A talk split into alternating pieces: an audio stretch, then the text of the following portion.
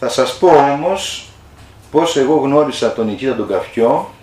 Εγώ τον γνώρισα λοιπόν μέσα σε μια δύσκολη περίοδο προσωπική δική μου, όπου αναζητούσα ας πούμε να βρω λίγο φως και συγκεκριμένα να βρω μία αποδοχή, δηλαδή να βρω έναν, έναν άνθρωπο, μία σκέψη, έναν χώρο σκέψης και αντίληψης που μπορεί να αποδέχεται το ανθρώπινο πρόσωπο όπως είναι με τη μοναδικότητά του και την ιδιαιτερότητά του. Δηλαδή όπως ακριβώς είναι, ε, να το σέβεται και να μπορεί να το βοηθήσει όχι δίνοντάς του απλά συμβουλές κηρυγματικές ή προσφέροντάς του κάποιες εντολές, αλλά προσπαθώντας πρώτον να το κατανοήσει και να το σεβαστεί στο σημείο που βρίσκεται. Όχι στο σημείο που πρέπει να φτάσει, αλλά στο σημείο που βρίσκεται εκείνη τη στιγμή στον πόνο και στην οδύνη.